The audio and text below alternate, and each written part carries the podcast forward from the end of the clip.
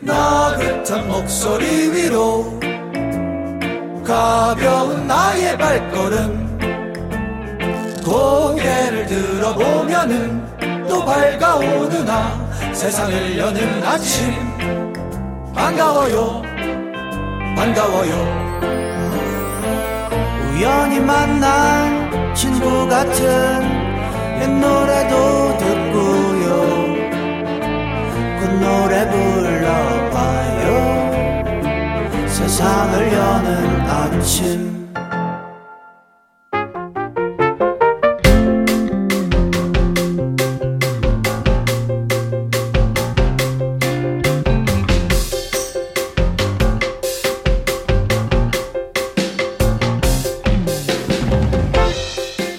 6698번님의 문자입니다. 인터넷 몰에 사고 싶은 옷이 있었는데, 아, 살짝 작을 것 같은 거예요. 아, 고민하다가 질렀는데, 딱 맞을 때 그 기쁨. 해피해피하네요.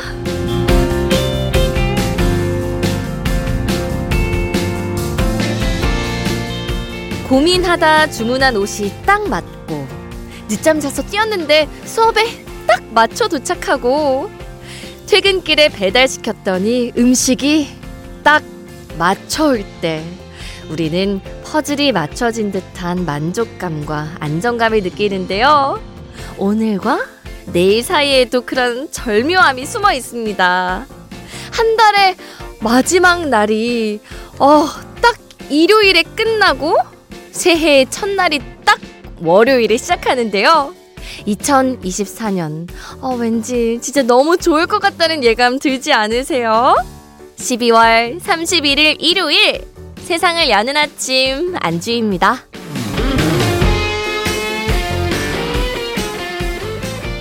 12월 31일 일요일 세상을 여는 아침 안주입니다. 오늘 첫 곡 샘 스미스의 리스타트로 시작을 해봤고요. 와 진짜 너무 좋지 않아요 여러분? 일요일 12월 31일, 1월 1일, 월요일. 그쵸. 이렇게 뭔가 딱 떨어지면 기분 너무 좋다고요. 양말을 개는데 짝이 딱딱 맞을 때. 그쵸, 여러분. 월요일이라서, 어, 이번에는 다이어리를 샀으니까 월요일부터 딱 시작하는 만큼, 네. 끝까지, 제발 끝까지 써보겠습니다. 자, 2023년 진짜 수많은 일요일이 있었지만 마지막 일요일이에요, 여러분. 더 특별하게 보내고 싶은 게 사람 마음인데요. 우리 새아침 가족들 오늘 뭐 하면서 의미 있게 보낼 건지 많이 알려주세요. 저는 가족들과 함께 쭉 보내다가 3, 2, 1, 와, 새해 복 많이 받으세요. 부모님과 할 겁니다. 자. 한 해를 정리하면서 듣기 좋은 음악 잠시 후에 또 함께 합니다. 사람 마음을 차분하게 만들어주는 클래식한 라디오. 우리 김기용 작가님과 함께 할 거고요. 또, 이른 아침. 아, 2023년 마지막 날 듣고 싶은 노래 뭐 하면서 함께하고 계시는지 전부 다 알려주세요. 문자번호 샵 8000번으로 보내주시면 됩니다. 짧은 문자는 50원, 긴 문자 100원이 추가되고요. 미니는 무료예요. 저는 여기서 광고 듣고 우리 기용 작가님과 돌아오겠습니다. 오늘은 좀 어떤가요? 기분 좋은 하루가 되길 바래요. 지난 시간들을 가득 안고서 우린 모두 함께 여기 모여서 세상을 여는 아침. 세상을 여는 아침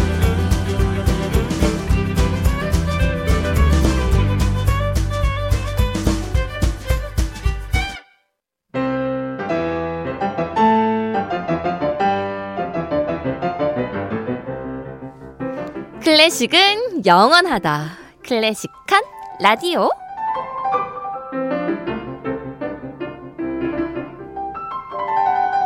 와하, 어느새 2023년의 마지막 날까지 저희 왔습니다. 1년 동안 또 매주 일요일을 클래식으로 꽉 채워주신 클래식 읽어주는 남자 김기용 작가님 안녕하세요. 네, 반갑습니다. 클래식 읽어주는 남자 김기용입니다. 와, 말도 아, 안 되죠. 진짜 엊그제 같은데 벌써 이날이 오고야 말았네요. 저희가 진짜 나이 들수록 맞아요. 저희가 한 해 한 해 갈수록 왜 이렇게 시간이 빨리 가냐는 말이 입에 달고 그러니까요. 살잖아요. 네. 어느덧 그쵸. 마지막 날이 됐습니다. 어땠어요? 2023년 어, 작가님한테는요? 2023년은 저는 개인적으로는 2024년을 위해 약간 웅크린 해였다라고 이야기를 해보고 싶습니다. 결혼도 하시지 않았어요? 아, 2023년에? 어, 어, 그러네. 아, 미안합니다. 아, 집에 있을 그분에게 죄송합니다. 아니 되게 행복하고 아, 그러네요. 어, 어, 맞아요. 순간들이 맞아요. 많았잖아요. 아, 그럼요, 그럼요. 아, 그러니까 웅크렸다는 게 다른 게 아니라 저는 왜 이렇게 이제 당황하세요? 저는 이제 그 곧 발표될 네. 제 책에 좀 꽂혀 있었던 것 같아요. 와 네. 결혼보다는 아, 아, 결혼이 제일 우선이죠. 네, 결혼이 제일 우선. 그러니까 결혼도 네. 웅크리면서 좀 이렇게 내실을 좀 단단하게, 어. 네, 우리 가정을 단단하게 이제 다지던 해였고. 작가님 아니랄까봐 말은 아, 그럼요, 잘해요 그럼요. 정말. 이걸로 꼬셨습니다. 네. 네. 언변으로 그럼요, 그럼요. 행복하시죠? 아, 마, 많이 행복함. 많이 네. 행복하죠. 2024년에는 얼마나 더 행복하려고 아, 웅크리신 그럼요, 거예요. 그럼요. 네, 2024년에 정말 날아올라 보려고 이제 한, 박, 한 박자 쉬어 갔습니다. 아, 이거 지금 마무리가 잘 되는 거 맞겠죠? 이거? 그럼요. 듣고 계시죠? 네. 2023년 저는 돌아보면 저는 2023년 저 어떻게 지나가는지 모르게 빨리 지나갔던 것 같아요. 아, 정말 정신없이. 음, 맨날 왜냐면 맨날 생방송을 하다 보니까 아, 맞아요, 맞아요. 와 진짜 하루하루는 뭔가 알찬 것 같은데 한 음, 달이 훅 그쵸. 지나가고 뭐 한 1분기가 훅 지나가고 맞아요. 이랬거든요. 그리고 아침 일찍 또 하다 보니까 맞아요. 네, 그것도 영향이 있을 것 같아요. 근데 분명히 아침 일찍 시작하면 하루가 길 것 같았거든요. 어, 그러진 않나요? 어허, 네. 어. 저도 알차게 보낼 수 있을 거라고 2024년에 그럼요. 더 다짐을 해보면서 아, 좋습니다. 그럼요. 네. 자, 지난 4주 크리스마스 캐럴 음. 꽉 채워봤습니다. 너무 좋았잖아요. 네.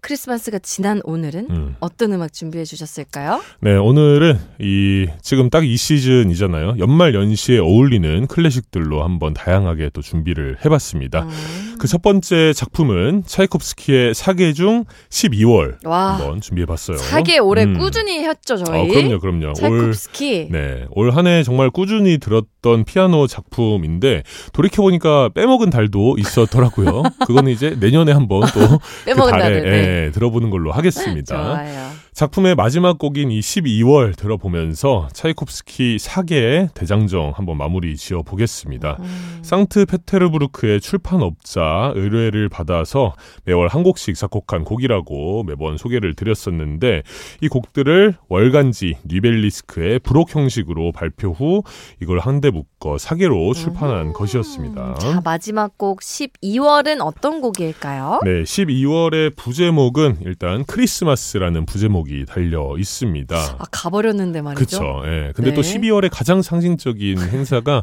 크리스마스다 보니까. 네, 근데 예. 진짜 신기한 것 같아요. 음. 11월부터 그렇게 크리스마스, 크리스마스, 크리스마스 하다가 어, 맞아요, 맞아요. 딱 다음 날 되면 네. 26일 되면 언제? 그랬냐 이제 약간 사람들이 또 다시 돌아왔고. 그죠? 지금 네. 며칠 지났다고 크리스마스 그쵸. 하니까 크리스마스? 맞아요. 네. 그리고 이제 아 또 한 살 먹는구나. 네, 한탄이. 들리기 시작하고 그렇게 되는 것 같아요. 네. 자, 이 곡을 작곡할 때 참고했던 시는 주코프스키의 시라고 합니다. 옛날 크리스마스의 전야에 아가씨들은 점을 쳤다네. 벗은 신발은 문 밖에 던져두고라는 구절에서 영감을 받았다고 해요. 이 아가씨들의 들떠 있는 마음을 음. 왈츠에 담아서 표현한 작품입니다. 네, 연말의 아쉬움보다는 크리스마스의 설렘을 한 주 더 이어가 볼 수 있는 좋은 곡입니다. 차이코프스키 사계 중 12월 듣고 오겠습니다. 차이코프스키의 사계 중 12월 듣고 왔습니다. 아니 근데 아가씨들이 음. 점치고 뭔가 되게 활발한 분위기를 상상했거든요. 아, 근데 생각보다 노래가 너무 잔잔하네요. 차분한 곡이었죠. 네. 네. 되게 점이 안 좋았나? 왜 이렇게 점- 차분할까요? 점 치기 전에 약간 차분하게 어. 마음을 다잡고 점을 치는 약간 그런 느낌 아니었을까요? 아, 진짜 포장을 잘하세요. 오프닝부터 저 느낍니다. 좋아요. 자, 네. 연말연시에 어울리는 클래식 함께하고 있습니다. 음. 두 번째는요? 네, 연말에 또 이 곡 빼놓을 수 없겠죠. 베토벤의 교향곡 9번 합창 중 4악장 준비해 봤습니다. 어? 베토벤 합창 오랜만입니다. 어, 그렇죠. 이 베토벤 합창 또 이렇게 오랜만에 준비해 봤는데, 음. 베토벤의 합창은 베토벤이 작곡한 9 함께 위대한 교향곡 중 마지막 작품이자 필생의 역작으로 음. 불리는 작품입니다. 1817년 작곡을 시작해서 7년 후인 1824년 완성된 작품인데요. 이때 베토벤의 귀는 완전히 멀어 있었다고 합니다. 하나도 들리지 않는데도 그렇죠. 역작을 남긴 거예요. 이렇게 멋진 작품을 또 작곡 했죠. 근데 이 곡의 제목이 합창인 이유를 혹시 알고 계신가요? 합창하나요? 어, 그렇죠. 너무 너무 아니, 뻔하죠, 사실. 네. 진짜예요? 어, 맞아요, 맞아요. 아. 진짜 그 합창이 나오는데 오. 교향곡에 처음으로 사람의 목소리를 도입한 곡이기도 합니다. 그러니까 베토벤의 실험 정신이라고 할 수도 있겠고요. 근데 그 반응이 좋았던 아, 굉장히 거죠? 좋았죠. 엄청 오. 좋았죠. 예. 독일의 시인이었던 프리드리히 슐러의 시 환희의 송가를 가사로 차용해서 합창 선율을 작곡한 것인데요. 이 시의 내용을 좀 살펴보자면 네. 환희여 아름다운 신들의 불꽃이여 낙원의 딸이여 아하. 신성한 그대의 힘은 가혹한 현실이 갈라놓았던 자들을 결합하게 하고 모든 인간은 다시 형제가 되노라. 그대의 부드러운 날개가 머무는 곳에 라는 아. 내용을 가지고 있습니다. 전 인류의 화합을 노래한 시이기도 하죠. 의미가 좋습니다. 음. 근데 연말령 씨와는 무슨 상관일까요? 어, 이 곡이 연말이면 정말 어김없이 공연에 올려지는 굉장히 상징적인 작품이에요. 실제로 어, 지금 오늘 네. 공연에 올려지는 공연장들도 굉장히 많을 거고요. 그 정도로, 전국적으로. 네. 네, 네, 네. 그런 작품입니다. 어, 사실 합창 교향곡 특집을 따로 해야 될 정도로 굉장히 의미와 설명할 것들이 많은 작품인데 음. 오늘은 연말 특집이니 가장 유명한 그 구절만 한번 들어보겠습니다. 관현악의 연주 이후 베이스 솔로 그러니까 사람의 목소리가 처음으로 등장하는 부분인데요. 네. 이 부분의 가사는 오 친구들이여 이러한 선율이 아닌 더 쾌활하고 기쁨에 가득 찬 노래를 아. 부르자 라면서 사람의 목소리가 등장하고 그 유명한 환희의 송가 버전으로 부분으로 넘어갑니다. 어떡해요. 너무, 음, 너무 재밌을 것 같아요. 음. 합창 교향곡 특집도 기대해 보면서 가장 유명한 부분 저희 듣고 오겠습니다. 베토벤의 합창 중 4악장이에요.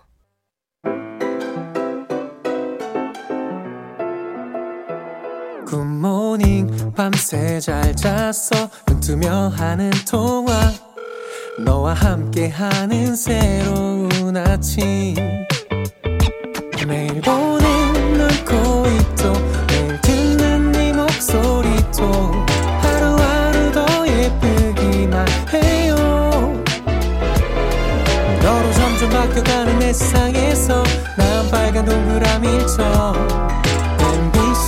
세상을 여는 아침 세상을 여는 아침 안주입니다. 클래식한 라디오 연말 연시와 어울리는 클래식들과 함께하고 있고요. 와 방금 전에 들으신 곡은 베토벤 교향곡 9번 합창 중 4악장 중에서도 가장 유명한, 유명한, 부분 음. 들어봤는데요. 네. 진짜 이 노래가 베토벤 노래였다니. 아 그렇죠. 네. 굉장히 유명하잖아요. 이 엄청 환희의 유명하잖아요. 부분. 네 네 네. 베토벤 은 못하는 게 없네요. 어 그렇죠. 음악적으로는 정말 와. 위대한 대단한 사람이었죠. 이거 들리지 않는데 음, 이 노래를 작곡을 한 이렇게 거예요. 음, 천재는 진짜 어마어마합니다. 맞습니다. 연말 느낌 제대로예요. 자, 이번에는요. 자, 연말에 어울리는 두 곡 들어봤으니까 이제 신년에 어울리는 곡들 한번 들어볼까 합니다. 네. 2024년이 갑진년, 청룡의 해라고 해요. 아. 네, 이 청룡의 해에 어울리는 이 신년 곡들 한번 들어볼 텐데 첫 번째 곡은 빈 필하모닉 오케스트라 신년 음악회에 항상 연주되는 곡이죠. 슈트라우스의 라데츠키 행진곡 한번 아. 준비해 봤습니다. 이 신년 음악회는 매년 1월 1일 정오에 빈 출신 작곡가들 그러니까 슈트라우스 가문들이 많죠. 음. 예, 이 가문의 작곡가들의 춤곡을 연주하는 음악회인데요. 네. 이 음악회의 단골 앵콜곡이 바로 이 라데츠키 행진곡입니다. 어, 이 곡은 관객들이 박자에 맞춰서 이 박수를 같이 치는 관례를 또 가지고 있는 곡이에요. 근데 클래식 음. 악을 듣는데 박수 그쵸. 치는 거 좀 드물죠. 맞아요, 맞아요. 와, 신기합니다. 음. 어떤 곡이었죠? 라데츠키 행진곡? 행진곡입니다. 네. 먼저 요한 슈트라우스는 요한 슈트라우스 2세의 아버지인데요. 왈츠를 비롯한 여러 춤곡들을 작곡했 지만 오늘날엔 이 곡 하나만 또 유명한 작곡가이기도 합니다. 그래도 한 곡이 너무 유명해서 어, 너무 다행이지 유명해요. 않아요? 그렇죠, 그렇죠. one-hit wonder죠, one-hit wonder. 이 라데츠키 제목의 라데츠키는 나폴레옹 전쟁 시기 활약했던 오스트리아 제국군의 장군이었다고 해요. 이 슈트라우스는 정치적 성향을 굉장히 강하게 드러냈던 작곡가였는데 자신의 애국심을 강조하기 위해서 이 유명한 장군이었던 라데츠키 아. 장군을 기리는 이런 행진곡을 작곡했던 것이었습니다. 네, 행진곡이면 좀 웅장하고 당찬 느낌인 거죠. 굉장히 웅장하고 힘찬 당찬 느낌을 가지고 있죠. 1848년 8월 31일 초연된 작품이고요. 황제가 이 곡을 듣고 감명을 받아서 기립 박수를 쳤을 뿐만 아니라 세 번이나 이 곡을 앵콜 했을 정도로 아, 굉장한 또, 똑같은 곡을 세 똑같은 번이요? 곡을 계속 반복해서 오, 얼마나 좋았으면 오호, 와, 네. 그런 의미 있는 곡입니다. 굉장히 유명한 선율이 흐를 것이고요. 네. 힘찬 새해 기대해 보면서 들어볼까요? 어, 저희도 박수 치면서 들으면 더 아, 좋습니다. 자, 요한 슈트라우스의 라데츠키 행진곡 듣고 오시죠. 딱 시작하자마자 음. 아이 노래 그렇죠. 하셨던 분들 많으셨을 것 같아요. 네. 요한 슈트라우스의 라데츠키 행진곡 듣고 오셨습니다. 뭐 워낙 유명해서 사실 맞아요. 뭐 그쵸? 앵콜로도 굉장히 어울리는 곡이고요. 근데 세 번은 좀 세 번은 좀 심하죠. 신나긴 했을 것 같습니다. 자 다음에 들을 곡은요. 네, 다음에 들어볼 작품은 요한 슈트라우스 2세의 황제 왈츠 준비해 봤습니다. 어, 음, 이번에 2세예요. 그렇죠. 슈트라우스의 첫째 아들이었던 요한 슈트라우스 2세이고요. 아버지의 반대에도 음악인의 길을 묵묵히 걸어갔던 작곡가입니다. 기억나요. 음. 그래서 질투였나 아닌가 저희 막 얘기했었잖아요. 아, 맞아요, 맞아요. 음흠. 정말 음악을 하는 것을 막기 위해서 모진 매질까지 예, 했던 그런 아버지였죠. 네. 어우. 하지만 아버지를 뛰어넘는 정말 명실상부 왈츠의 왕으로 네. 군림하게 됐고요. 낭만 시대 유럽 사교계를 정말 평정했다고 했을 정도로 아주 많은 왈츠들을 작곡했습니다. 뭐 봄의 소리 왈츠도 유명하고 아름답고 푸른 도나우, 아. 뭐 남국의 장미 이런 왈츠곡들이 굉장히 유명하니까 네. 또 찾아서 들어보셔도 좋을 것 같고요.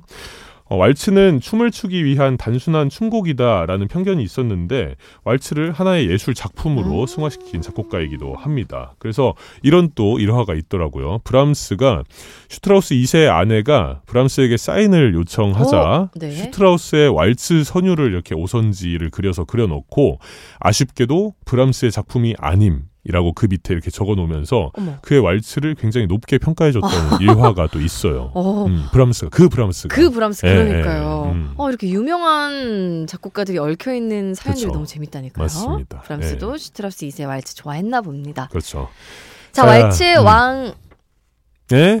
황제 왈츠 들어보는 거예요 오늘 이 황제 왈츠 같은 경우에는 오스트리아의 황제였죠 프란츠 요세프 1세 재위 40주년 기념으로 작곡된 작품이고요.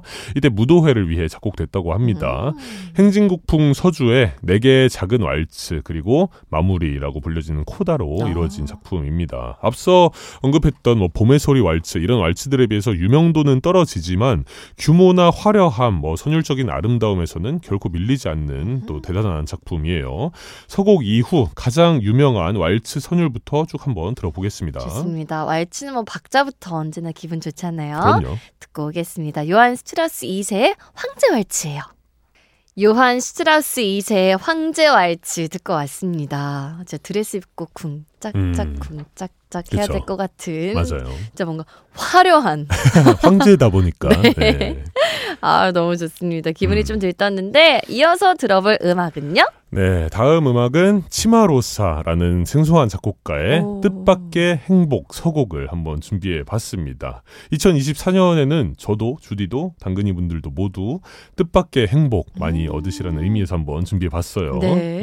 네, 너무 생소해요. 어, 그쵸, 그쵸. 네. 치마로사라는 이 작곡가, 저도 사실 좀 생소한데, 1749년 출생의 이탈리아 오페라 작곡가였다고 합니다. 오페라 부파를 주로 작곡했고요. 이 오페라 부파 는 진지함보다는 이런 재미, 가볍고 아. 위트 있는 재미를 추구했던 오페라를 오페라 부파라고 합니다. 이 오페라 부파에 특화된 작곡가가 바로 치마로사였고요. 이러한 네. 특징을 그 유명한 로시 니에게 이어졌던 작곡가이기도 합니다. 음. 아, 그 수십 편의 오페라를 또 작곡했는데 풍성한 멜로디와 등장 인물들의 입체적인 성격이 아주 큰 특징이고요. 근데 아무리 부파라지만 작품의 깊이감과 음악적 구성력이 다소 부족해서 아, 오늘날까지 연주되는 작품은 사실 거의 없는 작곡가예요. 그래서 좀 음. 이름이 낯선가. 네. 봅니다. 오늘 들을 곡은 뜻밖의 행복 서곡과 비밀 결혼 서곡으로 준비해 봤습니다. 그나마 오늘날까지 연주되는 두 작품인데 음. 뜻밖의 행복은 아주 드물게 오늘 들어볼 서곡만이 가끔 연주되고요. 네. 비밀 결혼 역시 서곡 혹은 일부 아리아만 또 드물게 연주됩니다. 네, 그러면 한번 들어볼까요? 네. 치마로사의 뜻밖의 행복 서곡 먼저 우리 들어보겠습니다. 아, 이제 마칠 시간이 거의 다 됐습니다. 네. 광고 전에 들으셨던 곡은 치마로사의 뜻밖의 행복 서곡 들었잖아요. 그렇죠. 자, 비밀 결혼 서곡도 이어서 듣는다고 하셨는데 어떤 곡이에요? 맞습니다. 그나마 치마로사의 그나마 대표적인 음. 작품이고요. 뜻밖의 행복 서곡과 마찬가지로 굉장히 유쾌하고 활발한 분위기를 가지고 있어서 연말 마지막 날에 굉장히 어울리는 또 작품입니다. 연시를 준비하기 네. 찰떡인 작품이에요. 제목은 비밀 결혼. 음, 그렇죠. 제목이 그러네요. 비밀 오늘 결혼 결혼이랑 약간 뭔가 그러니까요. 시작과 마무리가 어, 결혼은 좀- 어, 처음 오프닝에서는 까먹으셨다가 아 맞아요. 마지막을 비밀, 비밀 결혼 저는 비밀 결혼이 아닙니다, 여러분. 저는 이제 정당한 결혼을 했어요. 2024년 더 행복하길 바라는 마음에서 아, 골라주셨거든요. 네. 자, 이 노래 들으면서 저도 인사드릴게요. 우리 작가님도 Happy New Year 새해 아. 복 많이 받으세요. 감사합니다. 새해 복 많이 받으세요. 네, 저도 인사드릴게요, 여러분. 지금까지 구성의 양지원, 황수진, 연출의 조민경, 그리고 저는 안주희였고요. 여러분, 새해 복 많이 받으세요. 내일 또 인사드리겠습니다. GDPR로 놀러오세요.